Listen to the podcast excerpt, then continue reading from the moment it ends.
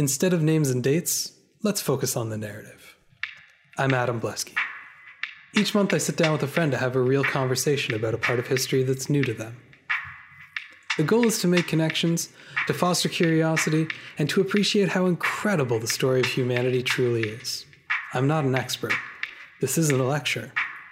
This is HI 101.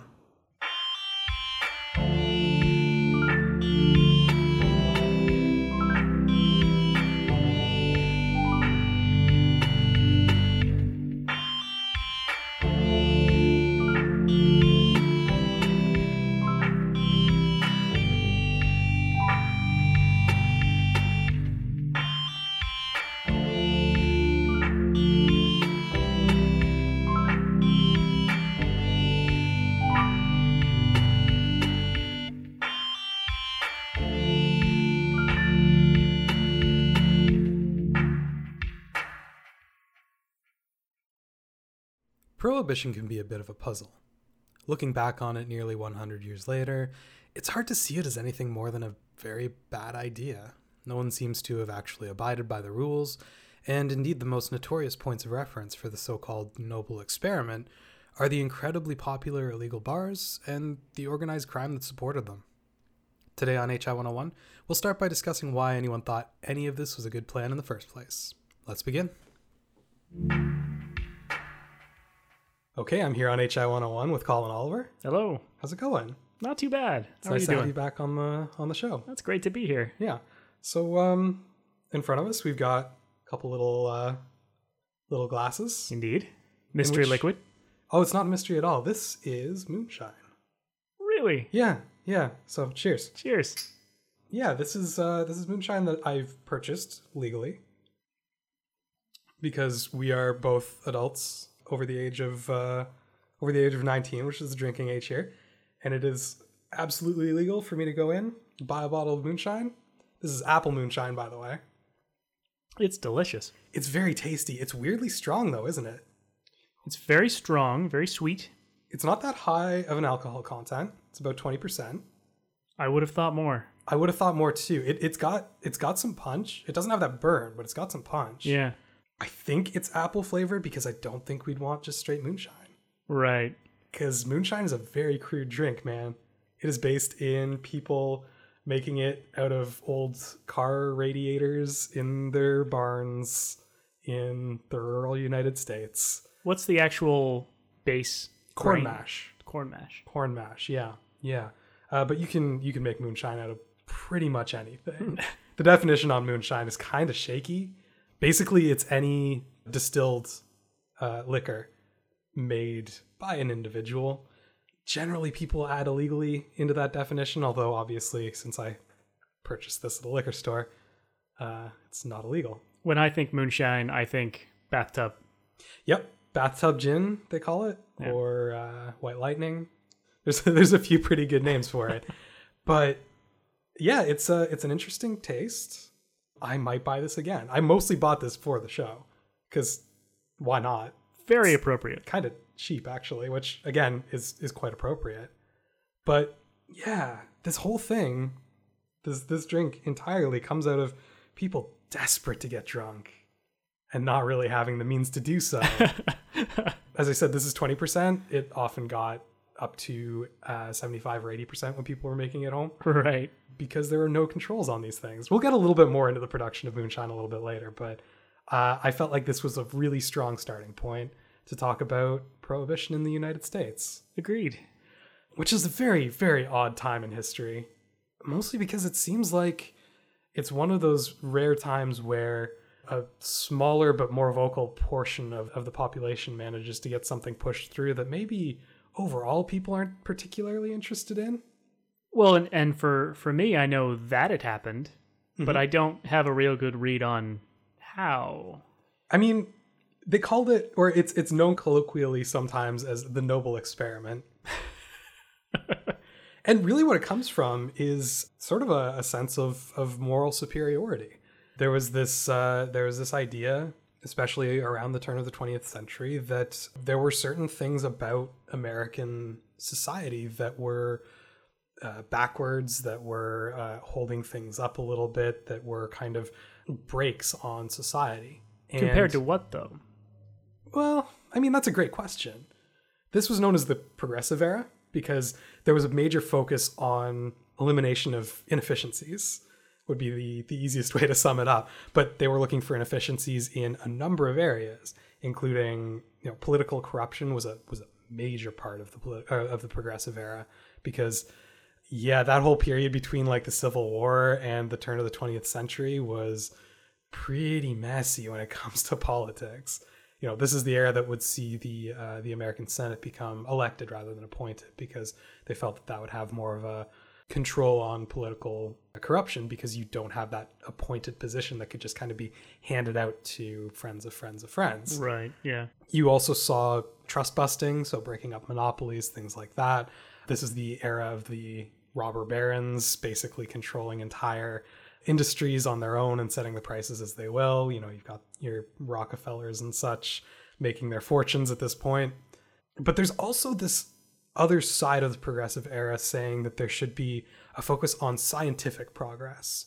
That just because we've done something certain ways all of this time doesn't mean that there aren't better ways that we should be looking for it.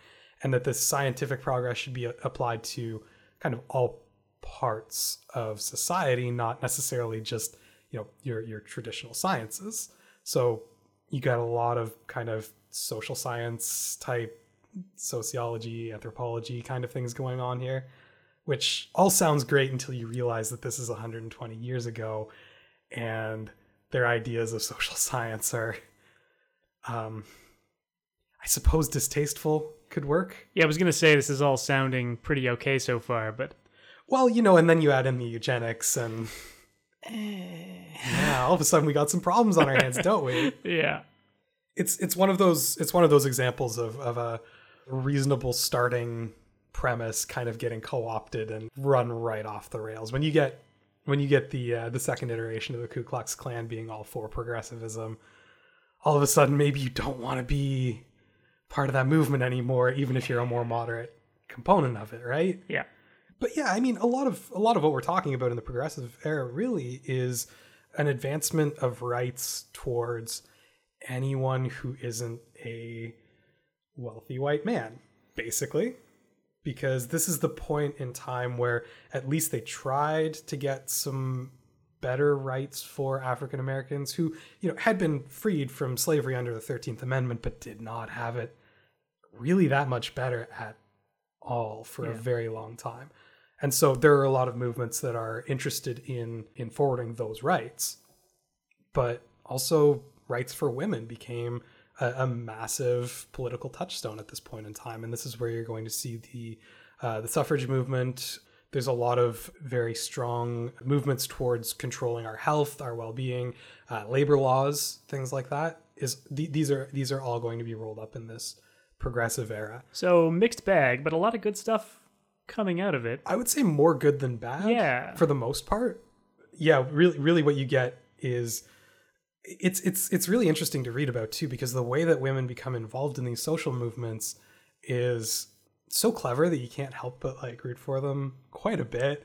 Like you get this whole thing where it's and and you, you read the you read the anti-suffrage rhetoric and it's it's just it's it's horrendous. We're not even going to delve into that stuff because I, I don't feel like going over it. But you know, there's fair. there's a lot of there's a lot of arguments about you know the nature of uh, men versus women and how you know the the rationality, et cetera. And and women went, okay, fine, if that's how you want to treat it, then we're going to become the the mothers of this country. We are going to become the nurturers, and what we're going to become. Uh, what we're going to be concerned with is uh, the well-being of everyone around us and by the way that means you have to stop making children work in factories when they're eight years old because that's what a good mother would do right is, is protect her child and they kind of went "Ah, i don't know a good way to deal with this line of questioning so you know it, it actually got quite a bit of, of political traction you know women started organizing into various organizations to forward these causes. Uh, the the main one would be the the women's Christian temperance movement,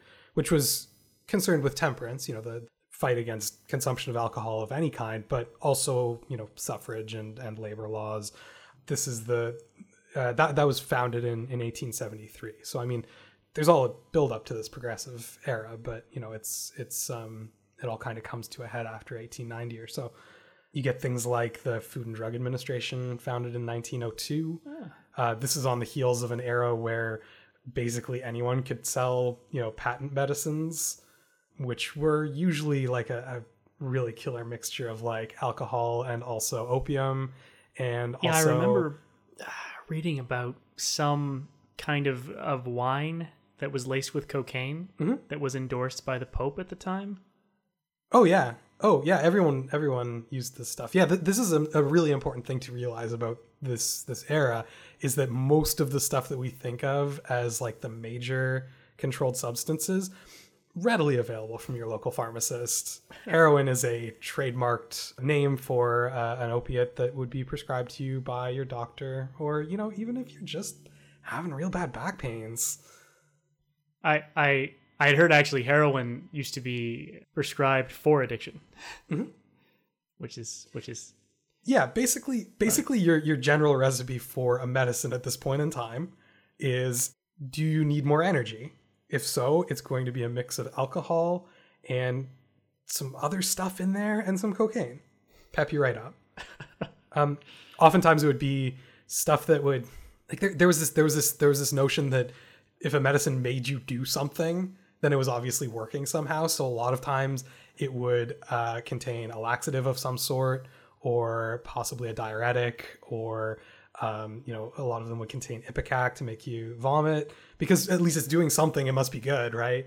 Or say uh, that the problem is that you're either in pain or can't sleep and need something to bring you down then it's a mixture of alcohol and heroin or other opiates whatever yeah. happens to be available. And again some other stuff to, to make them make some things happen. So that you know it's working. Patent medicines man they were whack. Yeah. there was so much nonsense in there. There were no rules about what needed to be written on the bottles or on the packages. It's weird. A lot of these kind of still exist in certain forms just with like really careful legal wording. Some of them became well-known soda brands. I mean coca-cola started as a as a patent right. medicine for example pretty, pretty much any of the the major brands actually would have started as patent medicine. Yeah it was it was a it was a crazy frontier time for medication man. 1902 food and drug administration goes into place. They start doing things like requiring scientific testing and backing up all of your claims with factual evidence. Just complete buzzkills right? Yeah. now all of a sudden you can't have you know dr weber's uh, miraculous ointment slap on your back and it's full of cayenne peppers and, and cocaine it's but but boy does it tingle so it must be doing something Yeah. So who's spearheading all of this, or is it is it just a natural tendency of society to to try and better itself? you get groups like the WCTU, the, the women's Christian temperance movements that Right. are that are forwarding these these causes. And it's it's political lobbying is what it comes down to, right? Because what we're putting in place here are government government controls on what's being put into people's bodies. And in a lot of ways this was this was pushed against not only by the people who stood to benefit from having these things on the market, but also from a philosophical or, or a political stance, because in general, the United States has really been about small government, right? The less government intervention in your life, the better. And this was seen as a, a severe uh, infringement on personal rights by the government. Not necessarily because people wanted to be eating green beans with formaldehyde in them, but because They wanted the option to. well, they ne- yeah they wanted they wanted the personal freedom to decide whether they wanted to eat the green beans with with with formaldehyde in them.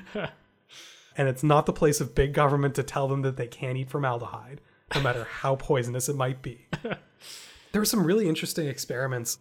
I, I forgot to write down the doctor's name, uh, but there were these experiments at the time uh, in in the early days of the FDA, or sorry, just before the FDA was founded. It was kind of a precursor to it, where he put out this ad for about a for, for a number of uh, young men who had no pre-existing health conditions they got full physical checkups beforehand and all of this that were willing to be experimented on for the sake of basically public health.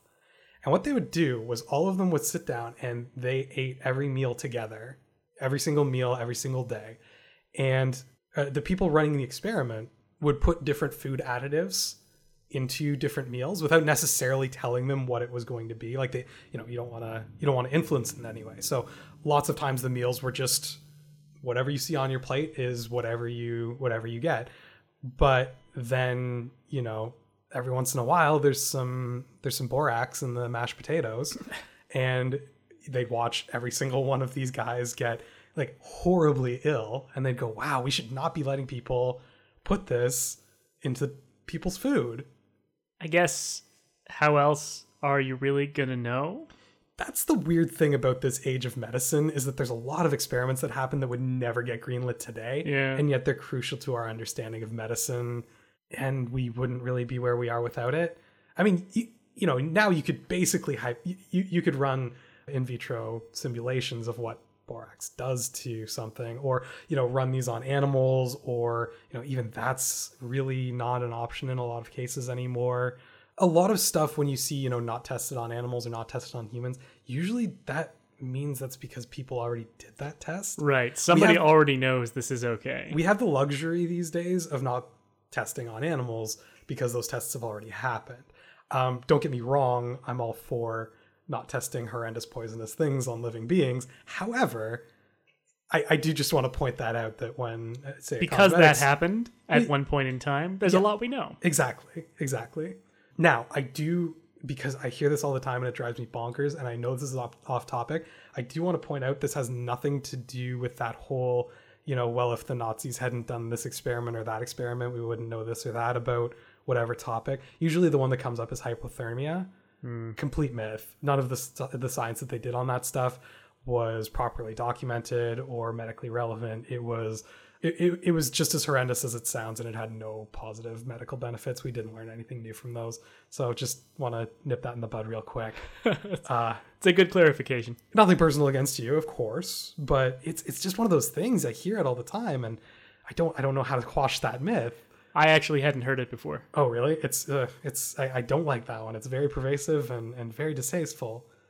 Let's let's not apologize for the Nazis, everybody. Can we just can we just maybe Can we just not do that? can we just That'd be all great. just can we make make a quick agreement? Can we just like initial somewhere? Jeez. What does this all have to do with temperance movement? Uh, to know that we actually have to back up even further to something called the Second Great Awakening, which was this period of religious revival uh, in the United States. And this is uh, something that I talked about a little bit more extensively on the Mormonism ep- episode with Gary, because the Second Great Awakening is the period that actually gave rise to the Latter day Saints movement. Uh, this is also where you're going to see the Jehovah's Witnesses come out of. Uh, this is where you see this huge growth of Methodist and Baptist denominations in the United States, all of which have this uh, really strong emphasis on social responsibility as being part of your spiritual life, which means that most, most of them have rules within them about a number of arguably moral choices, like the consumption of alcohol. There's a, a strong uh, injunction against it, for example, in the in the Latter Day Saints movement, and it's because it was seen at that point in time as being as much a social problem as it was an individual problem. It was seen as a pervasive evil, and it was seen as something that it was the responsibility of good Christian people to fight against, not just within themselves, but to uh, evangelize that aspect of their faith to people around them. And I mean evangelism is a huge part of all of those traditions anyways. It's all about trying to spread those ideas as much as possible. But in a lot of cases they'll settle for mandating uh, moral behaviors that are in line with their own beliefs. And in a lot of cases it, it is this sort of like ascetic self-denial of of certain indulgences because that's seen as uh, a very carnal act and very like counter spiritual instinct to follow Right. um, so by denying these earthly desires, you are de facto supporting your own spiritual growth. The other thing that the Second Great Awakening gives us is this promotion of the idea of the woman as being the moral head of the household. So again, we get some weirdly sexist stuff going on in here, but basically these denominations tend and, and I'm not being terribly kind to this this uh, categorization, but for the for the functionality of this topic, it, it works. Basically, categorizes the men and children as being impulsive and unable to control their own base desires, basically, and, And, that it's and the did it, I guess, try and reinforce that that was okay for them to be that way? Uh, well, I mean, in some in some respects, yes, because it removes that level of responsibility from them for acting that way. However, it also puts the onus on the the wife to the wife and the mother to keep the husband and children in line. Right. Make sure that they do continue to act in a spiritual and moral manner. So, I mean, it's not exactly a great step forward, but it does open this door to things like the WCTU later, where they have this authority morally, if not politically, to kind of step forward and saying, What are you guys doing? This isn't right. Right. And that's reinforced by them having that position as the kind of moral figurehead. Well, exactly, because they are acting in this moral capacity, not just as head of their own household, but as kind of the head of the households of the nation, Right. in a certain sense, especially when they've organized into larger bodies. And and really, kind of, it, it opens that door to them having any say whatsoever in a lot of these things. But as these groups organize and become bigger, they become more and more powerful on a lot of these topics. I mean, this is the this is the area era when we're talking about Susan B. Anthony starting to fight for women's suffrage. She was famously arrested in in 1872 for managing the vote. She got past a uh, uh, a polling officer and managed to vote in the election, and then she was arrested for it. Uh, the case went all the way to the Supreme Court because the 14th Amendment actually, uh, or she argued that the 14th Amendment gave her the right to vote because what that one does is prevent the state from from uh, removing the right to vote from any legal citizen or, or uh, legally enfranchised citizen, I should say, with an eye towards protecting newly emancipated uh, Black Americans. But the Supreme Court found uh, against her in this case, and she was given a fine of one hundred dollars, which is a lot of money at that point Yeah, time. To be yeah, fair, yeah. uh, which she refused to pay a dime of, and uh, she died never paying that fine. So good for her Good for her. and I mean, you know that that's only a year before the the foundation of the WCTU. There's various organizations fighting for uh, the right to vote, fighting for other niche causes, and they, they kind of they, they gain a lot of steam in the in the late 19th century. Now, there's a lot of backlash. Don't get me wrong. There's there's a lot of backlash, um, which there's going to be uh, for for any level of social change, let alone uh, change on on that order of magnitude, right? but the campaigns for for these women's rights for these workers rights for uh, these health rights were, were all very strong and taken very seriously and it got to a point where they actually got some some traction in 1881 kansas enacted state level prohibition to kind of see if it would it would help things because the united states at that point in time drank a lot of alcohol and that's something that we've been kind of dancing around a little bit but they drank a lot Colin, like a like a lot. average average American consumption in 1830 was 1.7 bottles of hard liquor per week Wow. per adult American. That's extreme. That's a lot of booze. That is a lot of booze. What are they doing? I mean, what's that actually work out to? I- I'm trying to think of how much you'd have to drink just per day. And that's average. That's average. Well, I mean, and to be to be fair, the the um, the national averages tend to sound a little bit higher uh, than you would imagine, just because there are a lot of there there are a lot of outliers on something like this. Still, though. Currently current American average is about a third of that. Right. So, you know, you're still talking about like 0.6 bottles a week.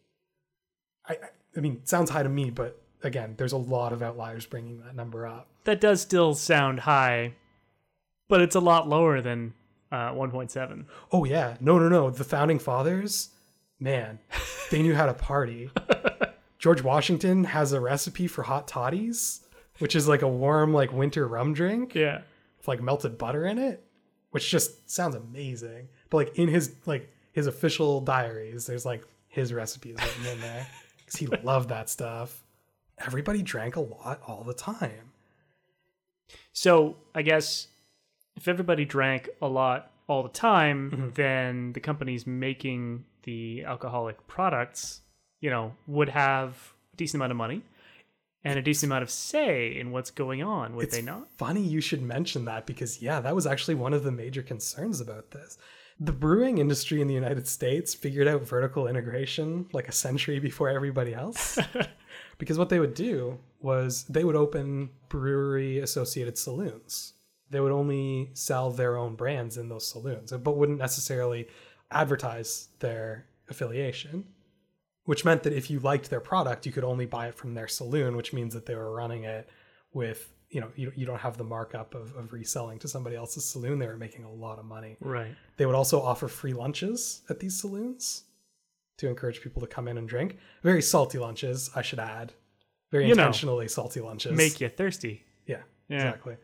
And yeah, there was a big there was a big worry that that was way too much power. I mean, this is an era of trust busting, right? Like this is where people are looking at US Steel and going like, "Nah, they got too much power here." The idea that the saloons would have that much power but also over something so hedonistic and something so pervasive was really worrisome for people. I mean, in most cases the the local distiller would be one of the most wealthy and important citizens in a in a given area. But wouldn't that give them, even more than today, a lot of political power to fight something like this? Or was it just the general population just so against them because of, you know, the other progressive things going on? Uh, more the more the latter than the former. It's more that there was this this massive movement of antitrust sentiment in the United States, which comes around every once in a while. That's that's a that's a cycle. It just happens. We've we've seen it fairly recently, actually. Yeah. Um, the the whole banking uh, scandals of the last decade or so have, uh, you know, certainly not been on the same level as what we're talking about here, but you hear a lot of the same sort of arguments for why large corporations are a bad thing for Americans. It, it gives you at least a, an idea of what these people were feeling. Now, on the other hand, their fears about just how much uh, of an influence these saloon owners had were likely kind of whipped up a little bit by the people who were anti alcohol. This is a bit of a boogeyman. That would make sense. Yeah. Well, I mean, there's a lot of bad science flying around. This is the progressive era. Right. There's a lot of Um, things that are that are claimed to be very rational that are actually rooted in very irrational uh, premises. so did that result in some hilarious propaganda? Oh yeah. Oh, absolutely. It's all over the place. You you also get I, I mean, the thing that I kind of love about this this era is this sort of moral righteousness that some of these temperance activists would develop after a while. I, I was talking about Kansas earlier. There was famously this woman named Carrie Nation that after the saloons were outlawed, um, she she lost her husband to alcoholism. And after alcohol was outlawed in, in Kansas, and of course people continued buying and consuming and selling alcohol because that's what people do, um, she would go around saloon to saloon with a hatchet, uh, breaking open casks and smashing bottles, and basically being like, "What are you going to do about it?" uh, her middle name was Amelia, so she started going by Carrie A Nation, which is it's disgustingly clever, I It's guess. it's a little bit too on the nose. But like this is the 1880s, right? like it's it's kind of like no, I get it. I make a pretty good I don't know political cartoon or whatever. yeah. I can imagine like different aspects of it labeled by the cartoonist, so you know exactly what's going on. Yeah. The hatches labeled progressivism.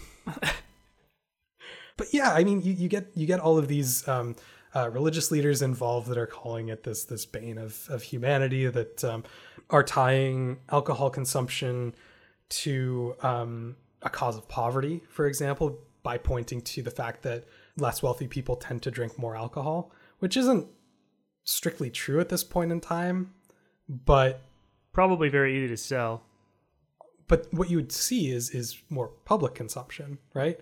So there's this conspicuous consumption of alcohol, whereas somebody who's more wealthy is likely drinking at home, not out at a saloon, which is very much a, a working class uh, environment. Right. You don't have someone who's very wealthy getting in a bar brawl, but only because he's not drinking with other people, Right. not because he's necessarily drinking less. Maybe the bar brawl is occurring with his friend in his personal estate. and it's never reported to the police because we don't need to involve them in such matters. yeah. it's pointed to as a cause of domestic abuse, which I'll give them that one. Now, mind you, whether or not it's a it's a cause in and of itself is is uh, an argument to be had, but whether or not it makes uh, it more likely or worse, um, sure, Fair. Yeah. I, I can buy that one. You get crime attributed to it. Again, anything where you're lowering inhibition, I, yeah, I get it. Um, but really, what you're seeing with all of this is really targeting the lower class, right? In a, in a lot of ways, that's what we're looking at here. right. Oh, the, the the idea that there's this loss of labor revenue. There's this this thing called Blue Monday that's hypo, uh, that's hypothesized by uh, a Harvard economist, Irving Fisher, suggesting that there's as much as six billion dollars lost annually due to poor production by hungover laborers on Mondays because they're they they got so drunk over the weekend that they can't function at their proper level. Right. And so they show up to work and they're there, but they don't do as good a job. And if they were performing at peak sober prof- uh, efficiency, they'd be making six billion dollars more annually across the country. And is this six billion dollars then?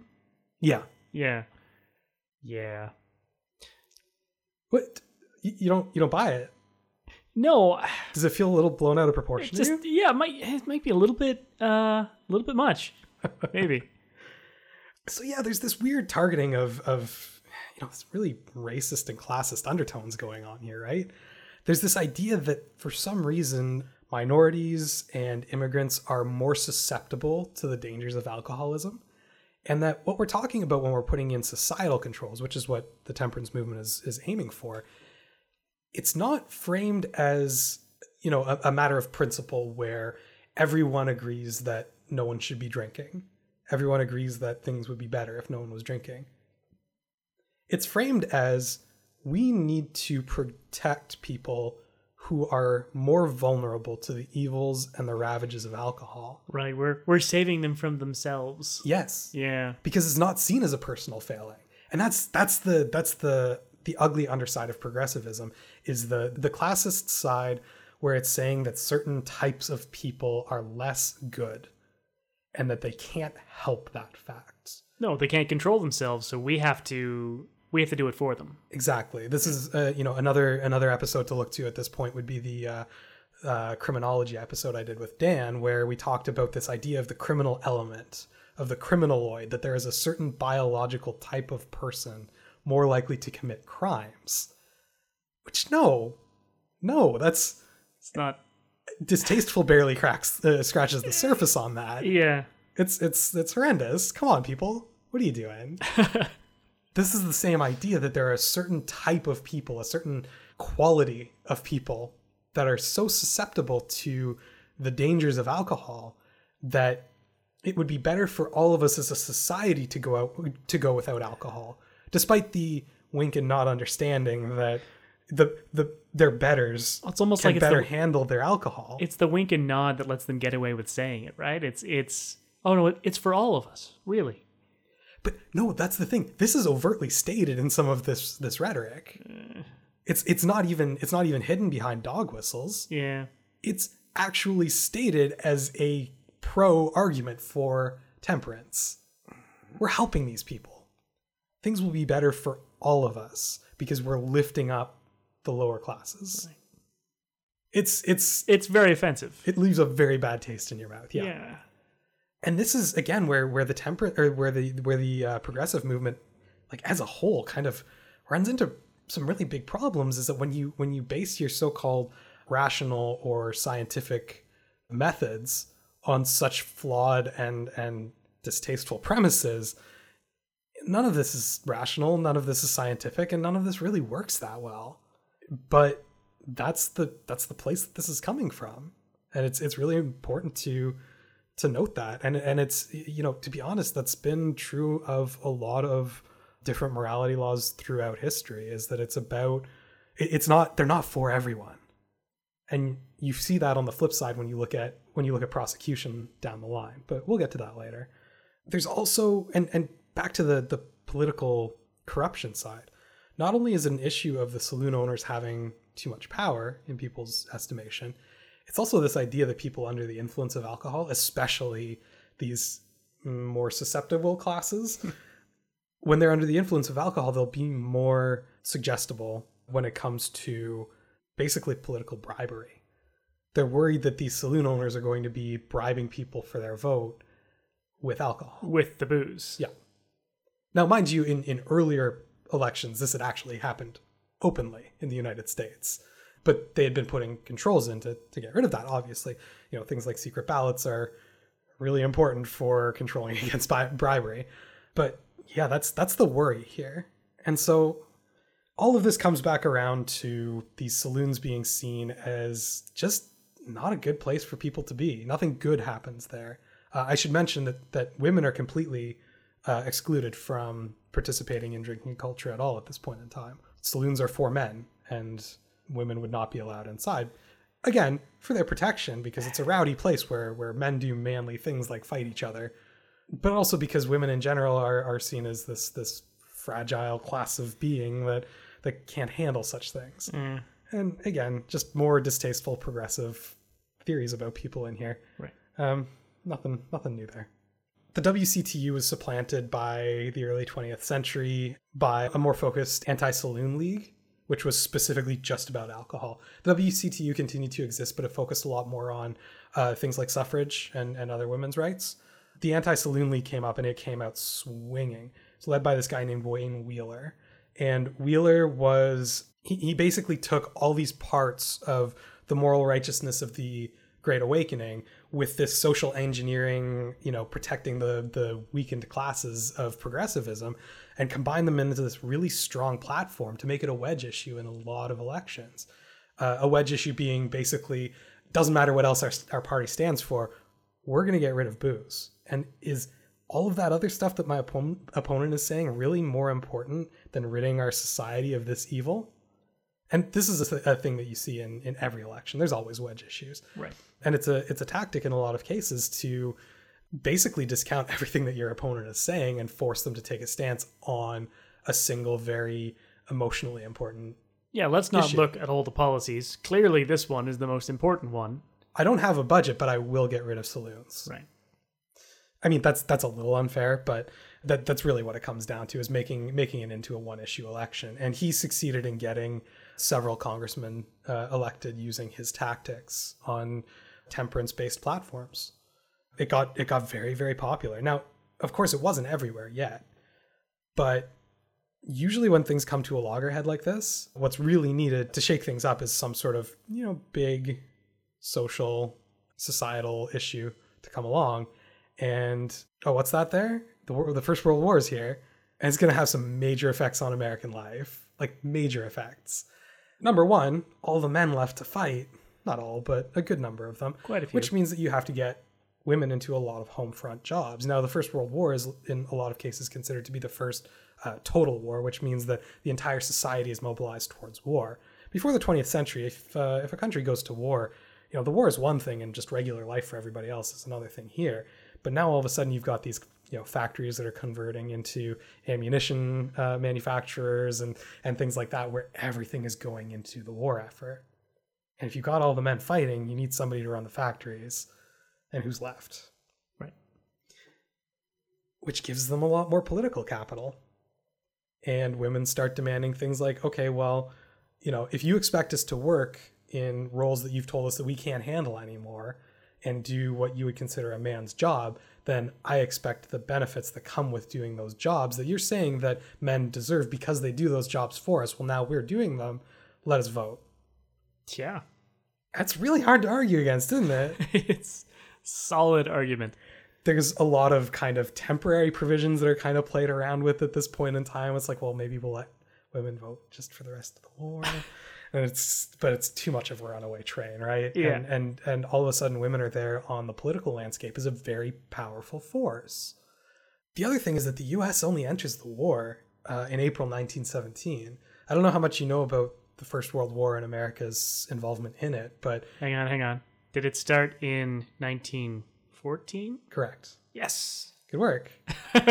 um, World War One is endlessly fascinating to me. Today is not the day to talk about it. However, the important thing to note here is that the, the United States stayed neutral, as is their foreign policy for nearly 100 years at this point.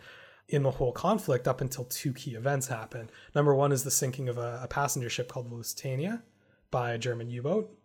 Uh, the other, and a lot of people argue is more a, a larger factor in the entrance, is something called the Zimmerman telegram. Uh, this is a telegram that was sent from Germany to Mexico, telling them that Mexico would have Germany's support if they would attack the United States to keep them out of the war in Europe. And in return, they would help Mexico secure some of the southern states, uh, the southwestern states that used to be part of Mexico. You know, your Arizona, New Mexico, Texas, especially. The US got their hands on that. They printed it in full in all their newspapers, read it out on the radio, etc. Yeah. People were people were a little cheesed. Yeah, I, I could see them being a little upset with that. Off to war with Germany. Thing is, Europe at this point, and it's really hard to get across to people, has been so ravaged by the First World War that the entirety of Europe is just basically just one giant churned up mud field. Just a bunch of rubble. It's it's it's indescribably terrible. And this is going to have an effect on the populations of all of these countries for an entire generation. It's going to have a major effect on the economies of all of these countries for decades.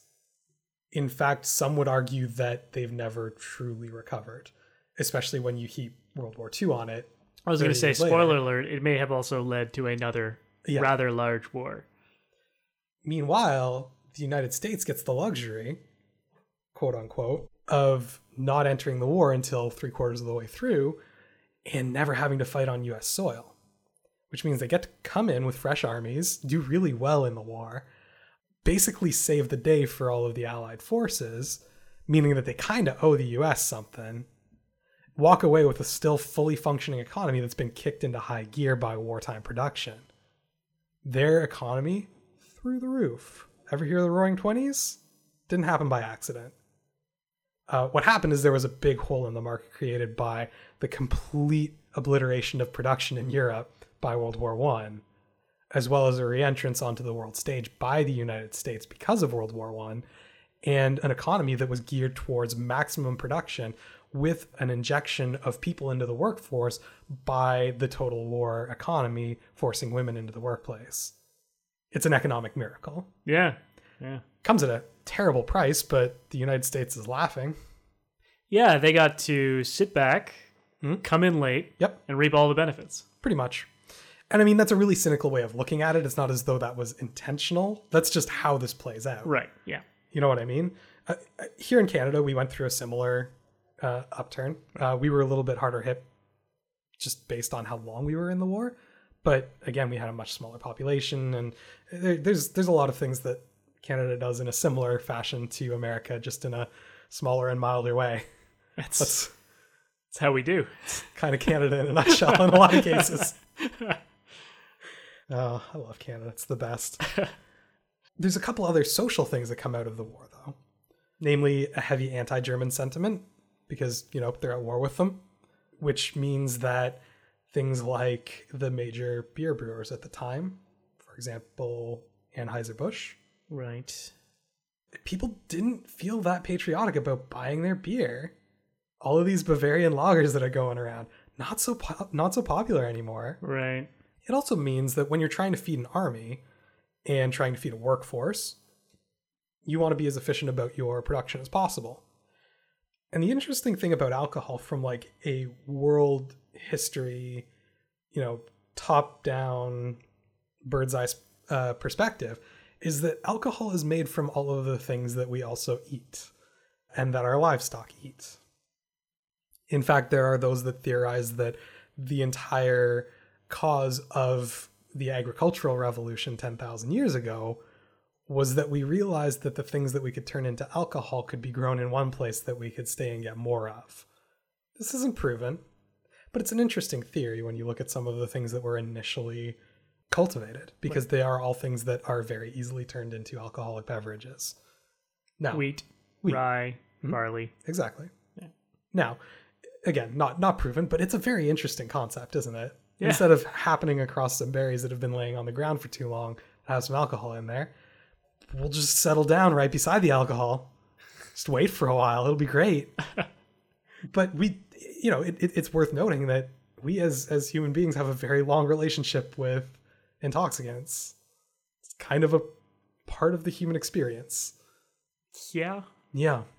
that, that's fair. But from a practical standpoint, the government would rather all of that wheat and rye and barley be made into things like bread or fed to livestock than made into alcohol. Right. Which means that the war plus the temperance movement gave them some excuse to put a basically a temporary ban on on alcohol just in favor of wartime production.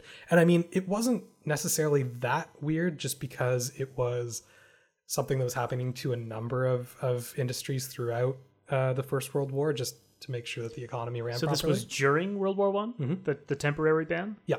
And I guess if uh, a large percentage of the men were away, Mhm. were saloons for women yet? No, not really. So they would have been pretty quiet anyway. Relatively speaking, yeah. Um, I mean, there were plenty of men that stayed behind. It's not as though the the uh, alcohol industry was uh, was hurting in any way, shape, or form. But you know, rationing for wartime is is it's it's pretty common, and given the the general temperance climate, was fairly easy to uh, to sell to people. right. Now, I should note note that um, just before the war in 1913, the temperance movement caught a pretty good victory in the form of the 16th Amendment, which put in place income tax. But Adam, why is that important? Uh, because most of that money had been coming from alcohol sales taxation, and they put that income tax in there to replace alcohol sales tax. Really? Mm-hmm. Income tax was born out of a temporary alcohol ban? It happened before the ban, but it was it was Oh, in right, hopes of being able to ban it without In, in, financial. in preparation, kind of like, here's what we need to do so that we don't need that tax money? Correct. Huh. And it was considered the greatest victory of the temperance movement before prohibition itself, because it was the last real major roadblock from a policy standpoint. But then the war got going. This temporary ban was relatively well accepted, and uh, these special in- interest groups kept pushing.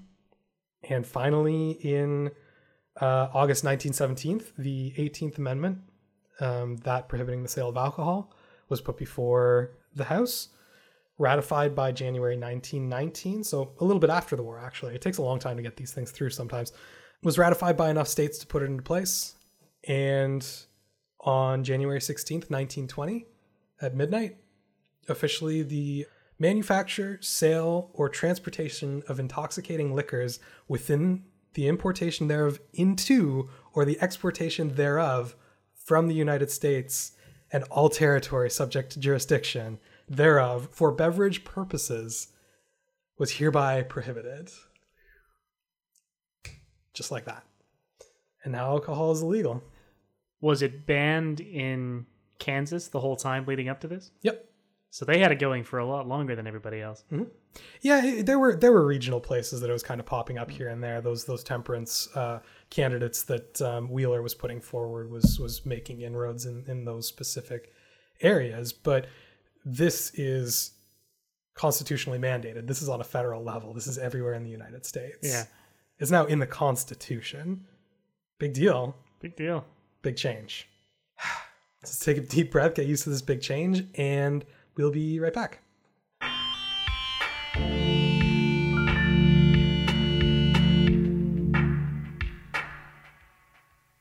Okay, we're back here on HI 101 with Colin Oliver, Hello. and uh, we freshened some stuff up over the break. What do you got in front of you? I, I honestly don't know, Mhm. but it looks fantastic. The the presentation is spot on. This is a very common cocktail, actually, that originated during the Prohibition era. This is a whiskey sour. Oh, fantastic. Uh, what do we got here? We got some uh, lemon juice, some bourbon, specifically bourbon, because as you may or may not know, bourbon is uh, an American whiskey only. It has to be from the United States. It has to be made uh, at least 51% corn mash. There's a couple other details there. Um, but it's specifically that it's corn which was the most prevalent for making whiskey at this point in time, especially in the Appalachian region. And it got it got made a lot because it was easy to make or relatively easy for a distilled beverage that you're making at home on your own. Oh. then the lemon juice is to cut some of the harshness of the terrible bad bourbon that makes that someone's making in their barn. Right. Uh, there's a little bit of sugar in there, also to cut the, Also to cut the uh, also to cut the taste. You'll you'll find that prohibition beverages very much about disguising the taste of alcohol. right because the Um, actual booze. Awful. Yeah. Yeah, it, it pre-prohibition, a lot of the cocktails that you would get would really be kind of celebrating the the alcohol itself. That's that's where you get like your you know your gin martinis and things like that, where it's you know it's a it's a cocktail, but the cocktail is just like mixing like four different kinds of alcohol together and saying go to town. Yeah. Here's here's a here's five ounces of alcohol. Uh, enjoy your third and fourth. Yeah, we've got we've got a maraschino cherry in there. Should be good. We'll see how it goes. And then yeah, the lemon wedge because can't have whiskey sour with a, without a lemon wedge. So Cheers. that is sour. That is sour, but it's delicious. It's very good. Mm.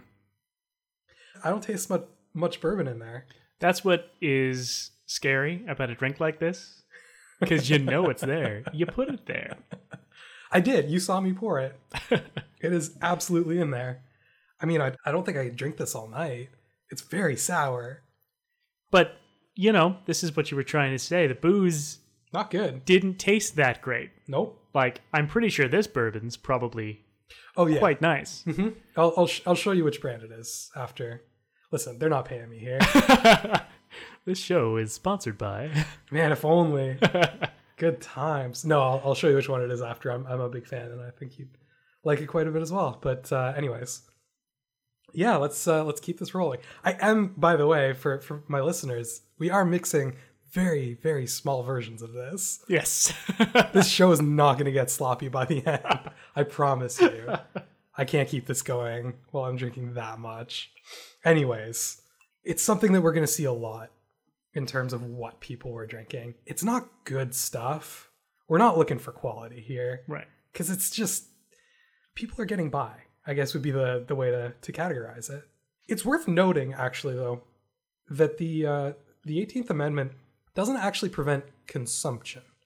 I did read through the things that it prevents, and mostly what it is is production, sale, and import of alcoholic beverages or transport through.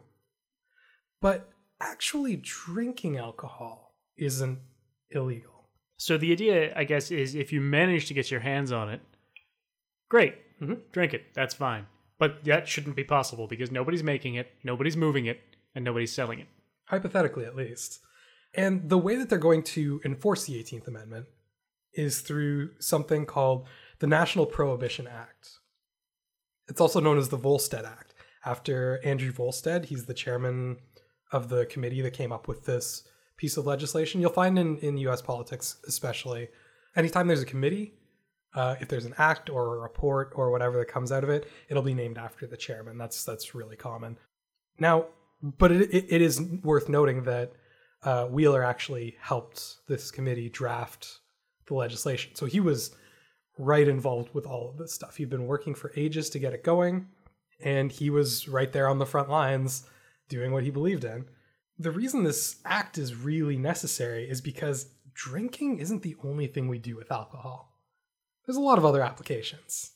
Not necessarily applications that you consider right away, but you've got an entire industry of people using alcohol for industrial processes going, whoa, whoa, whoa, what are you doing? I need that. That doesn't include me, does it? Exactly. It's in fuel, religious ritual. Now, Uh, yes. there were certain denominations that were arguing that because alcohol is uh, morally objectionable and possibly even evil, that the actual uh, communion rite couldn't possibly contain it, and lobbied for using non alcoholic wine for the communion ritual. Right. To some extent, even going for uh, like a grape juice rather than even like a de alcoholized wine. Um, in fact, this is where Welch's grape juice comes from. Their original uh, mandate was creating non-alcoholic communion wine. really? Really? Yeah, Welch's grape juice. That is very interesting. Yeah, you get a lot of brands actually uh, of of food stuff coming out of the states that if they're old enough, they probably have a really weird moral uh, groundwork, Right. uh, like cornflakes. Oh, you don't know about Dr. Kellogg was uh, he he he ran a sanitarium, which was all about clean, healthy living, getting lots of fresh air and exercise, and uh, eating many bland foods for your health. Cornflakes. Yeah. Yeah. Cornflakes is what he came up with. Wow. Cornflakes, the most boring breakfast. Yep. That's what he was shooting for. He was that was the He's actual literally goal. aiming for it. and and it's it's still like think about it. He made breakfasts and he was like, "This is too good." let's, let's just dial it back several notches. Oh, perfect. Found hmm. it. then there's also medical necessity. Now remember, we've had the FDA for nearly 20 years now, but there is still this idea that alcohol can be medically uh, useful, not just in terms of like rubbing alcohol for sterilizing things, although that is a valid use, but also as something that your doctor could prescribe to you for various ailments. Even with the FDA, that was still a thing. Well, sure, be- because there would be medical doctors lobbying for the efficacy of it and indeed submitting evidence for the efficacy of it Hmm. as a treatment. It also had this problem that the 18th Amendment didn't actually properly define what an alcohol was or, or what liquor was. And so this act would uh, would define it as any beverage containing more than 0.5% ABV, which is very low Very low. leave your grape juice on the counter overnight, it might might tip just over. yeah. Now, interestingly enough, uh, that limit would be struck down for a lot of uses, um, just because it's th- there was some odd legal wording in the way the Volstead Act was was formed that kept it from being really an enforceable limit, and so it was eventually struck for everything but beer. Beer, in particular, was targeted by the Volstead Act. Remember, we're coming on the heels of World War One. A lot of anti-German sentiment, both you know, kind of internationally, like with the the German beer companies coming into the United States, but also for German immigrants. This is this is a time period where you know being Irish was going to get you some racial slurs in America, right? Like Right. this is, yeah, we're we're we're right in the heart of it there. Yeah. So yeah, the the the beer industry actually got hit very very hard by prohibition, uh, potentially harder than any other alcohol industry, other than maybe some of the old rum distilleries on the East Coast, which were some of the oldest alcohol production companies in the United States. But they were already starting to lose market share to the Caribbean, anyways. Hmm. The United States has an interesting uh, relationship with sugar, uh, and it, it was that industry was already losing traction before prohibition this was just kind of the nail in the coffin they just never really came back after after prohibition in the same way Right. but this low this this loophole in in the uh, the percentage of alcohol actually allowed technically legal home winemaking in that you were allowed a certain amount of uh, fruit juice for non-alcoholic com- consumption but the loophole allowed you to make it into wine yourself without technically breaking any laws Isn't that the production of alcohol? as long as you don't take it off of your property you're okay Oh. because transporting it off your property is a is a problem. If you're caught intentionally producing it, that's a problem. But that's kind of hard to prove with with wine consumption or with wine production. I mean, you're not going to get good wine, but wine kind of just happens. Right. And it's hard to prosecute somebody for letting the grape juice spoil. that's yeah, that's fair. And I mean, the thing is, even though this has been passed, public sentiment isn't really for prohibition. In fact, it's seen as kind of a needless law. It, it, it just seems pointless to most people. Like, why why are you bothering with this? Why are you putting the resources towards making this so difficult? Uh, nobody cares. Everyone does it. You know, this is dumb, basically. Of the first thousand or so uh, cases brought under the Volstead Act in New York, uh, that, that were brought to a jury trial, only six were actually prosecuted, and only one saw jail time. Hmm. a jury of your peers is not going to convict you for making some wine on your premises. Right. Now, the other thing that the Volstead Act allowed was that you were allowed up to 200 gallons per year of fruit juice for personal non-alcoholic consumption that you know oops might might turn into wine a little bit um, which is up to, it's like about a thousand bottles of wine a year That's quite a bit. that's a lot of wine yeah. the other thing that kind of ends up being a loophole here is that if you are a fruit producer you're not allowed to sell fruit for the express purpose of making alcohol. If you're selling apples you can't be selling cider apples. But if somebody does it and you don't know about it that's not really your fault. Right. at the time there was this kind of burgeoning wine uh, industry in california. It was just starting out. And they almost immediately switched over to these kind of poor quality grapes that had really thick skin so they were good for transport and relatively high sugar content so they were pretty easy to ferment uh, and they made a lot of those uh, in fact a lot of people credit that with setting the american wine industry back by decades because more desirable but less hardy varietals were passed over for things that you could actually sell to people Right. and someone came up with this ingenious idea for a product known as a grape brick. See, everyone wanted grape juice, it was all the rage. Uh, and they realized that because grapes are so hard to transport, they were getting a lot of losses in, in sellable product. So they figured out how to basically take grapes, make a concentrate of grape juice, powder it, and sell it in a brick form so that you could reconstitute it at home to make your own grape juice. Now, this did present a legal problem because that would be a very easy thing to make wine out of. So, what they decided to do, just so that there was no confusion whatsoever about the legality of this process, they put a disclaimer on their grape bricks. And it specifically says after dissolving the brick in a gallon of water, do not place the liquid in a jug away in the cupboard for 20 days because then it might turn into wine. Don't do it. That's illegal. they put instructions on Don't- the package. they put instru Colin, you're not listening. They put instructions on how not, on what not to do. They're very clear about it. That's amazing. Don't do it. It's wrong. Don't do this exact thing Mhm. that will produce the thing that you're not supposed to make. And so, I mean, you have people who actually know what fermentation is, how it works, that are, you know, doing a better job of this. But yeah, there's enough wild yeast in the air that it'll turn it into wine. It won't be good wine. It'll be very bad wine, probably. But it'll be wine. It'll get you soused. It'll do. It'll do the work. yeah. it'll do its job.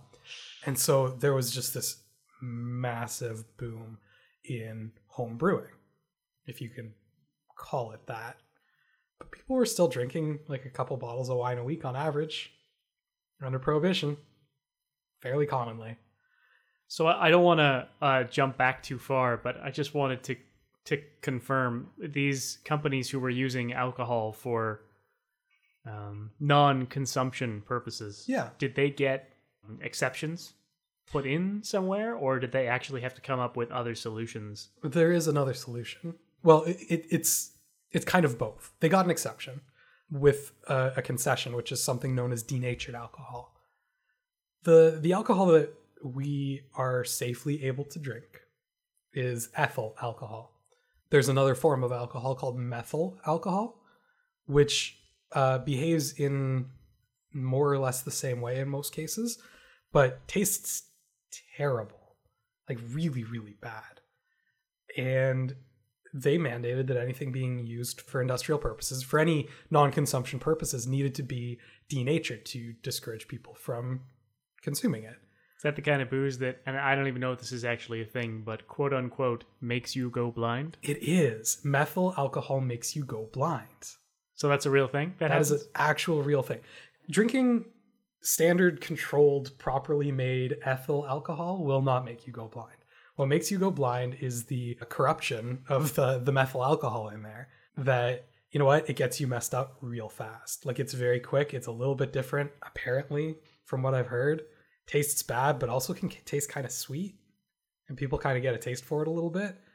But it has significant neurological impacts like it's got the potential for very uh, long lasting damage uh, you know really bad degenerative like shakes and things like that. Uh, the potential to go blind, a lot of a lot of physiological problems.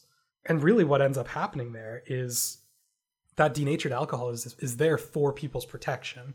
But what ends up happening is that the less desirable sections of society will steal a bunch of industrial alcohol, bottle it as though it's whiskey, sell it to people as though it's safe, and have them suffer really serious side effects, or in a lot of cases, outright die because it's poisonous in fairly in fairly small amounts.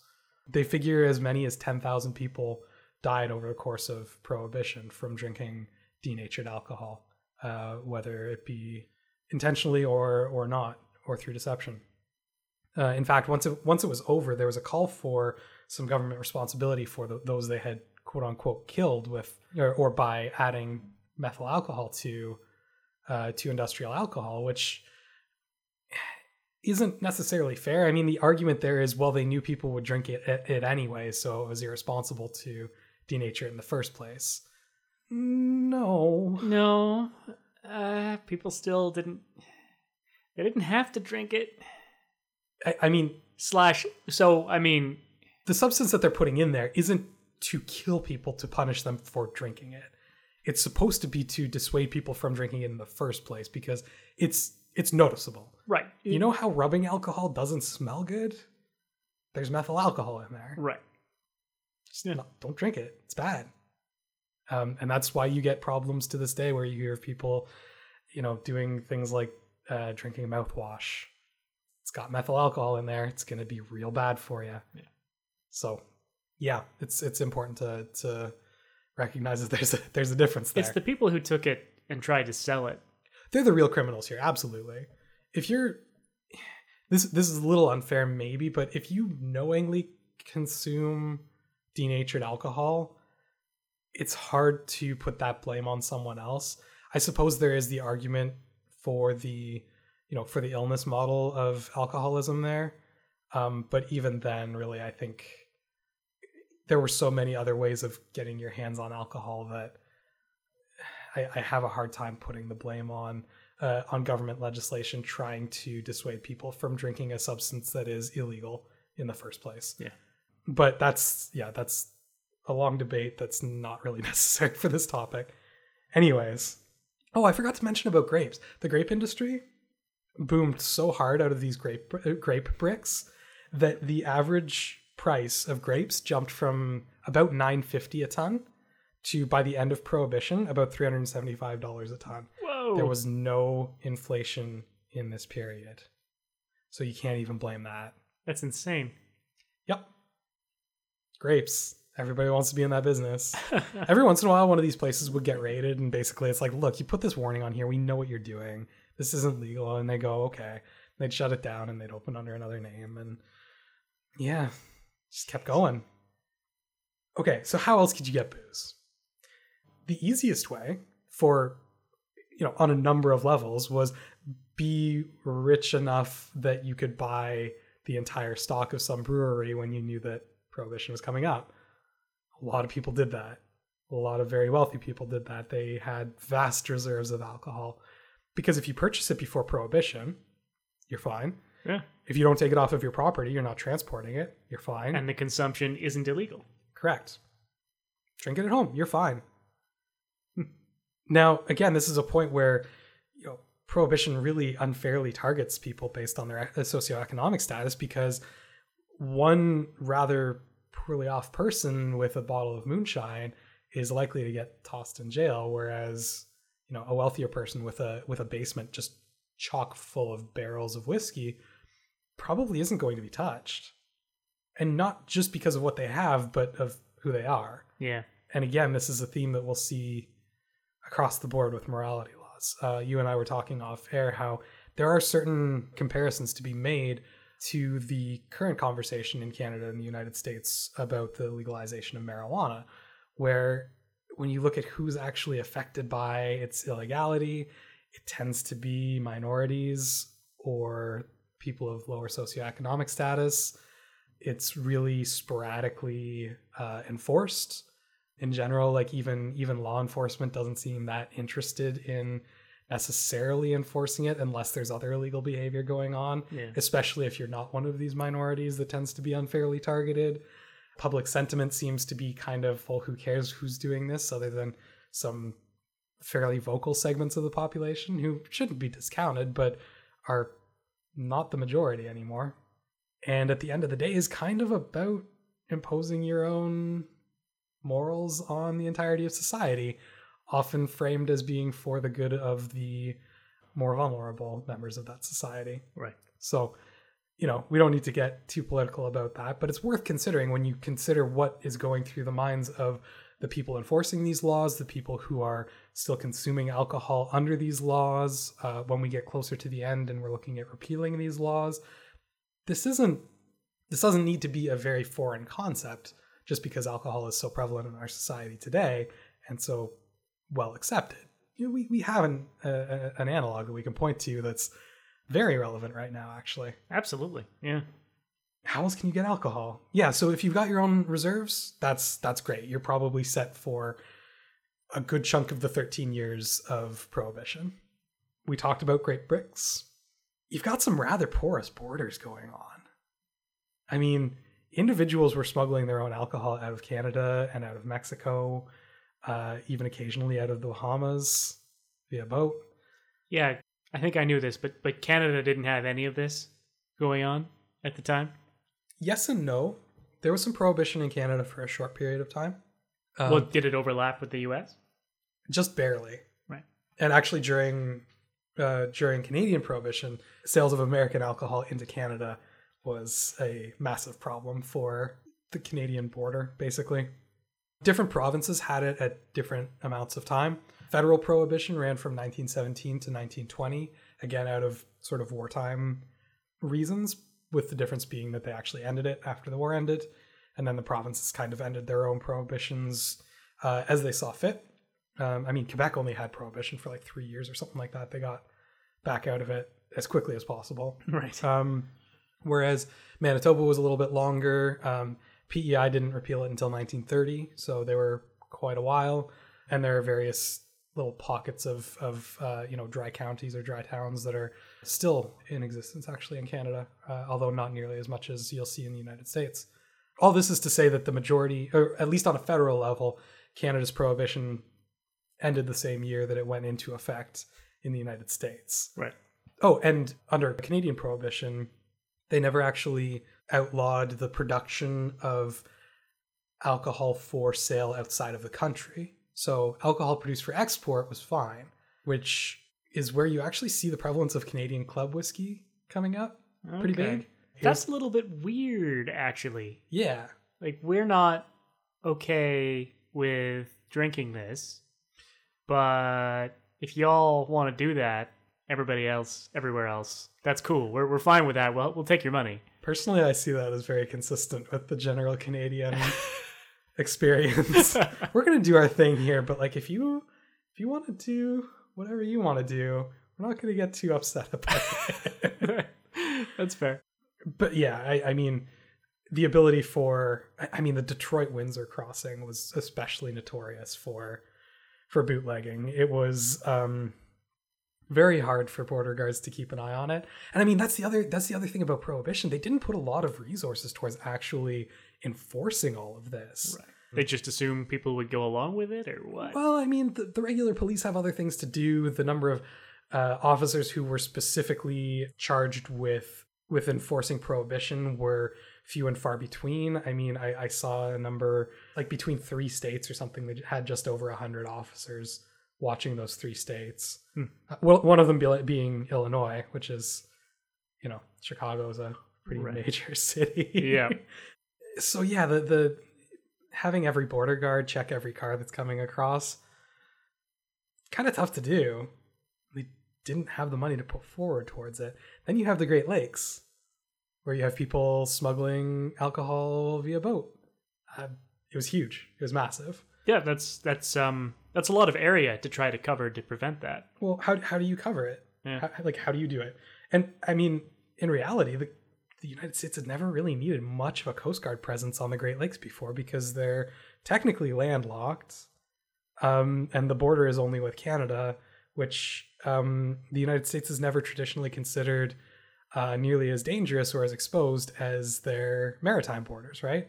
So lots of coast guards on the actual coast of the the oceans, um, but not so much on the Great Lakes. I mean, they they added more obviously as they needed to, but again, not a lot of resources put towards it. Meanwhile, a lot of incentive for people to bring over their own alcohol. Right. They also tried to get on certain Caribbean nations' backs over selling alcohol, and Nassau, Bahamas, basically told them to take a hike. Uh, they were still a British colony at this point, and the Brits they just wanted nothing to do with this whole prohibition thing. They thought it was weird.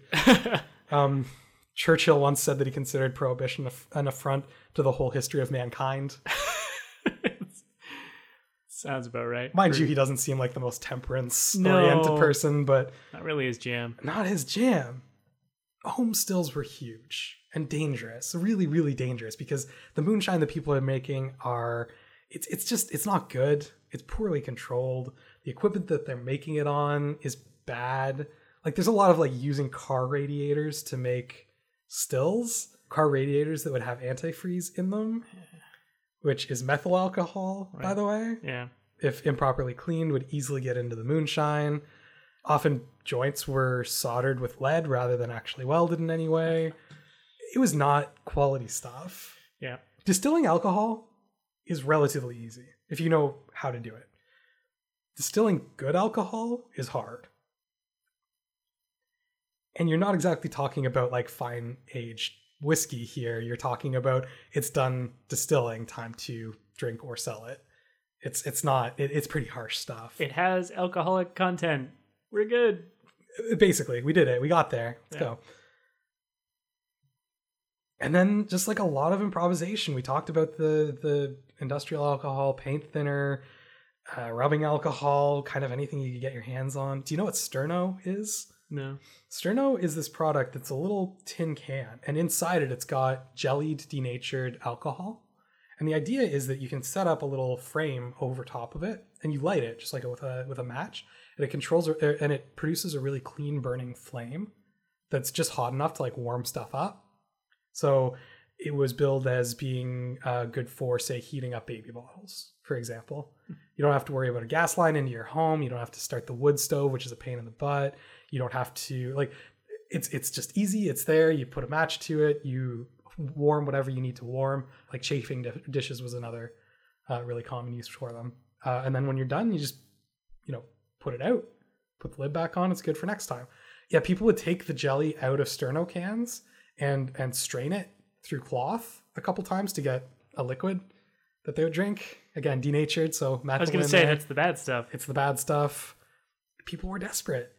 It's it's really hard to put a ban in place like overnight. Yeah. If that was being done today, it would probably be done in stages. Um, but I mean, still, you you'd still have illegal consumption. What whatever. You you would, but it's it's interesting in this specific case because the enforcement seemed to be so lax or at least not well enough prepared. Yeah, and what that means is that who gets hit the hardest are the ones who are doing it properly. It's all the breweries and distilleries who actually know what they're doing, who have the infrastructure in place to do it properly, and the the experience to know how to do it well. Right. And it it makes everyone into a home brewer. And finally, you've got prescription alcohol, which we mentioned last time or in, in the last section, that a, a doctor could just write you a I suppose it was the beginning of this section, that a, a doctor could just write you a prescription for whiskey, usually kind of like medical marijuana today, you could get a whiskey prescription for just about anything. Having trouble sleeping? Whiskey it is. Diabetes? Whiskey will sort that out. Feels it feels outlandish. Depressed? Whiskey. Yeah. Oh god. Cancer? whiskey. Uh, yeah. What it really ended up being is a racket for doctors. Right. Mostly because they know that people want alcohol. And so you could go to the doctor, you could pay $3 for the prescription and 3 to $4 for the whiskey, and he'd keep you in drink for the next couple weeks. And then you could do it all over again. But it was legal. It was expensive, but it was legal. Right. Uh, and then finally we got the the speakeasy, which is kind of Can I say, synonymous where's, with where's the speakeasy?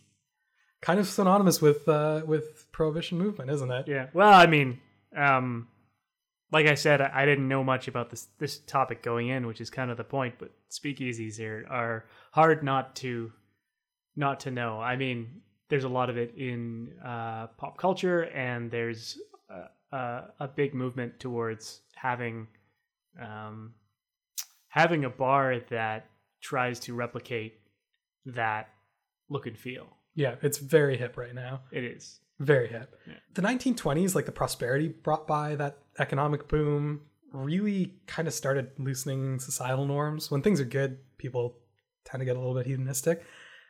Another contributing factor that's been proposed is the Spanish flu outbreak of 1918 that killed a lot of specifically young people. The thing that was scary about the Spanish flu was that normally f- flu outbreaks target the very young and the very old. The Spanish flu targeted people around 20.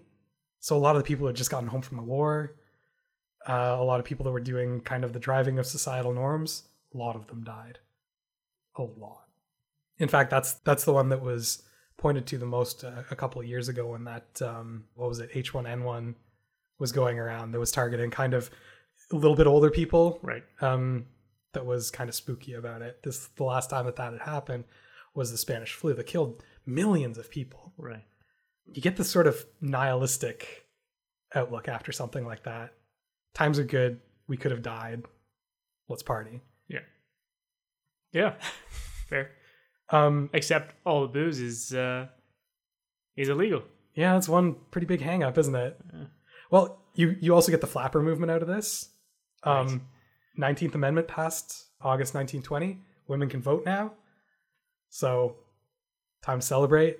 Started cutting their hair in bobs, wearing those long straight cut dresses, listening to the jazz music. uh, and they wanted to smoke and drink and do all the things that men did as well. Uh, real loosening of of uh, sexual mores at this point. What a crazy time! If you want to do all this smoking and drinking and casual sex, yeah, there's pretty much one place to do it socially, and that's the speakeasy. I mean, all these other methods of getting beer, uh, uh, of getting booze, are for people who have been drinking a very long time and want to just continue quietly drinking. It's not really a social act. Making all this wine at home and not being able to take it anywhere, it's not a social act. it's just a matter of having it for yourself to drink. yeah. Yeah. So the saloon was was expressly male, but the saloons don't exist anymore. What you have is these illegally unlicensed speakeasies where what what are you going to do? Call the cops because a woman shows up? No. What are you gonna or who are you gonna hire for for entertainers? All the all the legitimate lounges, which sound very boring at this point, by the way, uh, are hiring all the white musicians. So the only place that a lot of black musicians can get work is in speakeasies. So that's where they're working, and the music that they're playing is is jazz music. So it gets very very popular. Yeah, a lot of really interesting social stuff about the 20s comes out of this uh, this necessity for a place to socialize and drink in this booming economy in this new America and with these new social uh, standings that that women have managed to to finally get for themselves. Going to speakeasy was really socially acceptable. Everyone knew that everyone was doing it. Nobody was going to rat anybody out for going. Yeah. Sure, they got raided sometimes. They just popped back up. There was too little risk and too much reward for running a speakeasy to keep them away. I guess it's it feels weird to have something um, illegal that recently that is it's that wi- uh, widely accepted to just to just flaunt it, right? Um, are you aware of the um? I hate to bring a contemporary uh, again, but are you aware of the stores in Toronto that are selling marijuana now, even though it's still illegal? They're storefronts. They're they're still they're still dealers. They still get raided all the time and shut down, but there are so many of them. And now that you're saying it, I mean that's an even more like it's it's such a perfect Well, at least the Analogous. speakeasies had a back door that you had to know somebody to know where it was. right. These just show up and pretend like it's legal to buy a, a pot brownie off. I actually didn't know that there were just regular storefronts doing that, so Mhm. that's kind of crazy. Again, the, the parallels to today are, are very, very interesting. Yeah, no, the, the, the societal flaunting of it is and I, and I mean there there are other analogs today with you know go go to a concert and try try not to smell weed. Yeah. Good luck. Oh, I do try. I fail. it, it's it's everywhere. Yeah, no, it's it's there, there's these certain contexts under which it's it's uh, it's kind of allowed, and you know, no, you're not going to show up at work uh, and openly drink, but you might see your workmates at the speakeasy and never talk to them at work. Same as you might see one of your workmates at a concert. Maybe he's smoking a joint, and maybe you don't bring it up the next day. Fair enough. It's it's just this it's just this underlying acceptance, right? Yeah, and, and the jury's just never convicted really anyone that was that was arrested for for running a speakeasy. They they never really got that much in the way of consequences. Raids happened and people got put in jail overnight, and that was about it. Just a thing that happens sometimes, and what you got in return was uh, the chance to participate in popular culture and society at the at that point in time. Now, the stuff that these speakeasies were selling wasn't good. A lot of times they were buying this bathtub gin, this uh, uh, moonshine from from small distributors, or they were buying from organized crime syndicates, or you know various uh, various locations. But like we talked about with the whiskey sour, the, the, stuff that they were serving was kind of designed to make it palatable. So they're gonna get you. They're gonna get you drunk. Don't worry, they'll take care of that. But you they might need some extra easy. sugar uh-huh. or some extra lemon juice. Yeah. To get to get you through. Mm-hmm. We'll get you there. They'll get it. Oh yeah, they've got your back. Don't worry about it. and and really, that's the rise of the modern cocktail in a lot of ways. When you think cocktails these days, other than a rather small number, most of them are mixed with something sweet, something tart, something. You know, it's a lot of times masking the taste of the of the actual alcohol you're using. And that's fair. I mean, I, I don't think you and I are necessarily in this category, but I, I certainly know of, of a lot of people who who drink, you know, re- relatively often. They have the occasional drink, but it's very clear they don't like the taste of alcohol. Mm-hmm. They yep. drink things specifically that that there's leave a very, that out. There's a very lucrative market for alcoholic drinks that do not taste like alcohol the difference being now it's a preference then it was a necessity right. to some extent yeah. but yeah it's it's uh it, it was a wild wild time but yeah the speakeasies brought you know brought jazz into white american society there's a whole episode on jazz uh, that you can take a look at. Really good one too. I'm actually very proud of that one. It's sort of really marched in lockstep with this sort of anti-authoritarian rebellious streak that was going through society at this point in time, the relatively liberated status of women, the somewhat, you know, just barely starting to relax, at least in the North, uh, relations between white people and, and minorities. A lot of that is because you can't really make those rules in a speakeasy. You just can't. It's already illegal. What are you going to do? I mean, I suppose you could have somebody thrown out, but but they could turn around and rat you out. So like, yeah, I mean, yeah, do you, you don't want to give anybody a reason to uh, to to make the fun stop. Everything about a speakeasy is oriented towards inclusiveness uh, and discreetness and having a good time. I get why there's some romance around that. yeah. So, I mean, so far Prohibition doesn't sound so bad. It actually sounds kind of fun. yeah but we wouldn't be here if there wasn't a little bit more to it, a little bit of a darker side. And I think when we come back next time, we'll we'll pick up with uh, with the seedy underbelly of prohibition. Sounds great.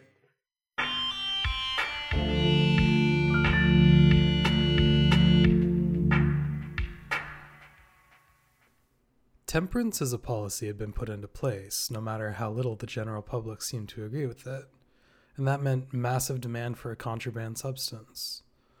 Home brewing was prevalent, but it wasn't enough to keep the nation in drink, and that leads to one thing a black market. Next time on HI 101, we'll talk about that market, as well as the eventual repeal of prohibition. That episode will be up on November 15th. Since HI101's format can result in some factual errors, I encourage you to visit hi101.ca and check out the corrections I post for each show there. That's hi101.ca. If there are any errors I haven't addressed on there, please let me know and I'll add them to the notes. You can also reach me on Facebook at facebook.com slash hi101podcast, on Twitter at hi101podcast, or by email at contact at hi101.ca. It doesn't just have to be about corrections. I look forward to hearing from listeners for any reason and respond when I can. And remember, HI 101 is a broad introduction. If the subject we've discussed today has caught your attention, you should start looking for more information yourself. No matter how much you enjoy the show, I promise you'll find even more good stuff out there. I'm Adam Blesky, and this has been HI 101.